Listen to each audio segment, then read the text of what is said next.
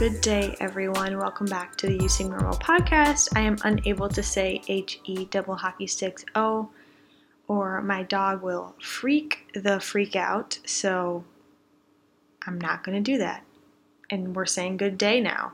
So today we are talking about two types of acceptance. Um, and these stem from um, dialectical behavioral therapy skills, DBT skills um, and they are radical acceptance and everyday acceptance. Let's start by understanding what's the difference. All right, so everyday acceptance is accepting the reality that presents itself right in front of us on a day to day. So we use everyday acceptance for those little annoyances we encounter, those frustrations we have, like we drop a half a gallon of milk in the grocery parking lot, say, or you get, get spilled beer on your butt at a concert. Not that either of these things have happened to me recently, but um, let's just pretend. Um, and then radical acceptance, on the other hand, is for the real hard stuff. Um, it's the stuff that's ongoing, like grief, or it's the loss of a job, it's depression, it's a breakup. So let's talk about how we can use both types of acceptance as coping mechanisms or perhaps coping umbrellas, which I think I just created that term. So you heard it here first, folks. We will start with the heavy stuff. Uh, so, when you are in a prolonged state of crisis, suffering, and you're stuck in complete overwhelm and unable to do things that you would usually do, um, it may be that you need to accept some of the things. So, let me tell you what I mean by that. In crisis mode, you find yourself thinking that nothing is right in your life. Nothing, nothing ever goes right. This is so like my life. Everything sucks, I need to change, nothing is right, etc. So, practicing radical acceptance, and yes, it is a practice, will help you remove the unrealistic burden of changing your whole life in a day.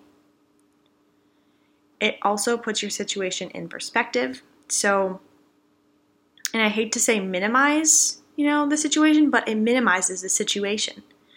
Uh, for example, if you accept that people are messy instead of everybody sucks, you may find yourself in a different headspace. Um, maybe you think I biffed that interview instead of I ruin everything.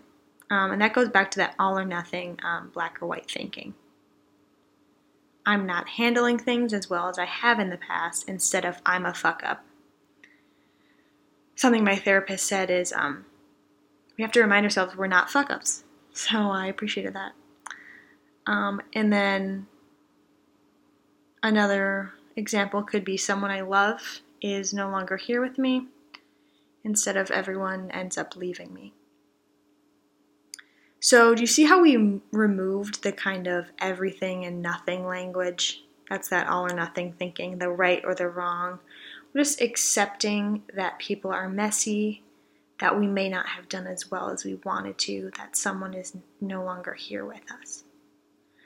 It doesn't mean we're okay with it. So let's let's say you lost your job and you could sit and and think of all the ways you could have done something differently or done more or not done this or that. And you could replay weeks in your mind. You could rehash conversations and behaviors and deadlines and try to pinpoint the moment of your professional downfall, that would not be accepting reality. That would be living in the past. Accepting reality sounds a bit more like I lost my job. My job is not my whole life. There are plenty of jobs available. I will find another job. That's reality. And why is this acceptance then considered radical? Well, it's radical because using reality is not how our crisis mind wants us to work. So, our crisis mind wants us to spiral out of control and to blow things out of proportion. Uh, you know the voice. Um, it's basically saying like no no no no no no no no no no no no no no no no why me uh, but instead we say the opposite we say yes i lost my job yes this sucks yes i'll find a different job um, and as i was saying before i want to clarify that when i say radically accept i do not mean that you must convince yourself to approve of the situation you don't need to be okay with it um, it can still suck you do not need to be excited about using your, losing your job. Um, that's unrealistic as well. Um, and I also don't mean that you're forever committed to radically accepting that thing. So, in the future, in the near future, far future, you may be in a space where you can make a change, you can make that change for yourself, or where you have an entirely new reality um, to accept. It's nothing like the one that you currently have. So let's move into the tools for radical acceptance. All right, so tool number one is boil things down to the essentials. Radical acceptance is what we need in prolonged crisis or suffering. An exercise from my DBT workbook inspired this tool. Workbook the workbook lists the following questions. Number 1, describe a situation that causes suffering. In other words, what are my main stressors or what seems to be making me feel so overwhelmed? Number 2, describe what you can realistically change through problem solving and or shifting your thoughts. Number 3, describe what you may need to radically accept. Did I say number 4? Because I'm at number 3. Okay, I'm on number 4 now. Number 4, Describe other skills you may need to use to help you practice radical acceptance of a situation. So, particularly in the workbook, they're thinking what other DBT skills might there be? Might there be uh, mindfulness or, you know, whatever? Number five, describe how your life will be different when you have radically accepted this situation. That's the most important question uh, to pose to yourself. So, let's use a different example, not losing our jobs. How about? Um, and I'll just use the pandemic as an example. So, pandemic things had me suffering professionally and personally a few months ago. That spike in January, um, and using the questions above, um, working in a pandemic is what caused me suffering, stressed me out. Pandemic wise, I couldn't realistically change anything. Besides, I could wear a mask around others, monitor my symptoms, and um, play my do my part in uh, reducing COVID risk around me. I needed to radically accept that we are entering the third year of a pandemic. People are real stressed, cases were real high, and people react differently to situations when they're in crisis, especially a prolonged one, or including a prolonged one. In addition to radical acceptance, I may decide I also need to work on skills such as reducing cognitive distortion, such as mind reading, and that could help me cope. Even this all or nothing thinking, too. And then number five, this is the again the most important part. My life will be different once I've accepted reality because I will understand that I can only make decisions for me in the current moment. I only have so much control, but that control includes doing my work, shifting my thoughts and attitude, and problem solving. That's the money. So, the answer to number five, and going back to what this tool is called, it's called the boiled down essential. The answer to number five is that boiled down essential. You got to stay with that. So, next time that stressor comes up, skip down number five, your boiled down essential, and allow it to give you a way to imagine an improved reality. Uh, also, and unfortunately, I am not allowed to use an acronym for boiled down essential, so we will not be doing that at this time. All right, tool number two for radical acceptance is choosing a mantra. So, similar to the boiled down essential, choosing a mantra coping statement can help you radically accept the situation. Some of the mantras I like include This is the way it is, I can't change the past, This doesn't define me, and I can only change my behaviors today. And finally, go forward. Now you're um, go forward knowing what you're radically accepting. You're starting with the stressor, you're ending with the boiled down essential, and or choosing your mantra of choice. And I just wanted to say that you're spectacular. So you're welcome. All right, part two of this episode is all about everyday acceptance. So now that we got that heavy stuff out of the way, everyday acceptance is what we use for those annoyances. So, like the stuff you won't remember a week from now, the stuff that's over in a relatively quick amount of time. Um, however, we know that that doesn't necessarily make these instances less painful. Some examples could be um, waiting in a long line, stepping in gum, or someone cutting you off in traffic. So, my first tool, because I think we can, it's easier, I don't know, maybe it's easier to understand every acceptance, um, is to go for the facts. So, name the fact of the situation in its most objective terms. No adjectives are allowed unless it's like it's cold outside. There's no really, there's no stupid, there's there's no dumb, there's none of that. Um, name only what a camera would see and hear. There can be absolutely no interpretation, which can be really hard to do because we're des- our brains are designed to interpret things. Um, so you can't be storytelling. Sorry about that. Um, the objectivity should truly feel robotic and like inhuman, like just not normal, if you will. You seem normal. All right, so Let's say you're super anxious about work and you really want to call in sick. So in objective terms, this is what you would this is what you would say. I have a job and I have to go to work. You know, within reason. I have work to do at my job. So, if you listen again, nowhere in the sentences do I describe my feelings of bad, sad, stressed, or anxious about going into my job.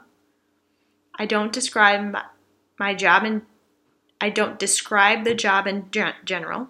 I don't describe my job as hard. Don't describe it as confusing. And then I don't describe the work I have to do. I don't say it's easy. I don't say it's hard. I don't say it's dumb. I don't say it's pointless. I don't say it's meaningful. Um, none of that. I just say I have a job. I have to go to work, and I have work to do at my job. Go for the facts. That's accepting. Second example someone cut you off in traffic. In the most objective terms, you were driving on the highway and a red Jeep put their car in front of yours quickly. You braked, you, you each carried along. Isn't that a nice account of what happened? Notice how in my account I didn't say someone cut you off in traffic because I feel like cut you off is still kind of uh, inflammatory language. Like I would say, you were driving and a Jeep put their car in front of yours. It's much more bland and without interpretation. That's not so bad. Um, you, it's really when you think about it, it's the interpretations of these behaviors that get us in the most trouble. So boil it down to the facts, the essential, the fact. Tool number two, my favorite for everyday acceptance, is called Because You're in a Sitcom. I think you're going to love it. So buckle up, sticking with the car metaphor. So, a pretty fun and adventurous coping strategy is to, when you're in a less than ideal situation, pretend you're in a sitcom or rom com or some form of fictionalized entertainment for the mass consumer. All of a sudden, your distress turns into a quirky plot point or such a small plot point that it only makes it in the montage rather than the actual scene. I know, I love this tool so much. Like, we're thinking Carrie Bradshaw, Mindy Lahiri, Leslie Knope. Um, so let's try it out. Here's the situation you're anxious about going to work. It's okay because you're in a sitcom. And for that, I'm specifically thinking Jess and New Girl. Okay, for this one, I'm, I'm thinking someone cuts you off in traffic, it's okay because you're in a sitcom. And I'm thinking Mindy Lahiri in The Mindy Project saying, hey man, not cool. So I know, it's kind of a great tool. Um, and then another version of it is if you don't have like any fave characters like those two, you could consider being a badass assassin, a Robin Day, Robin Day, uh, modern day Robin Hood. Um, you, you, but you still got to do those chores. You're a badass assassin, but you still got to do this stuff. So like, you're on your way to go kill someone, but you were passing by the grocery store, remembered you need milk, so you stopped in the line super long, and it's frustrating, and nonsense ensued. We're talking this and this and this and the, and the time is the the problem is you're a badass assassin on the way to do a job. You have no extra energy to be given to this nonsense. Your eyes on the prize. Um, just remember, you're a badass assassin. You're anxious about going to work. It's okay. You're a badass assassin. Someone cuts you off in traffic. It's okay. You're a badass assassin. You step in gum. It's not great, but you're a badass assassin. All right, guys. Well, in summary, radical acceptance and everyday acceptance are critical parts of managing our stress levels um, when both day to day and our lives get tough. Uh, in fact, and I hate to say it, some of us have to learn to radically accept that we have to radically accept stuff. I know, it's very meta. So I do ask you, where are you in your acceptance journey? Because I'm going to accept that you're thinking about it right now, or you're going to be journaling about it later. I just wanted to say thanks for listening. And P.S. If we're not connected on Instagram, or you don't keep up with my site, or follow me on YouTube, all of those things are available to you for free. Thanks again for listening. Catch you next time. Bye.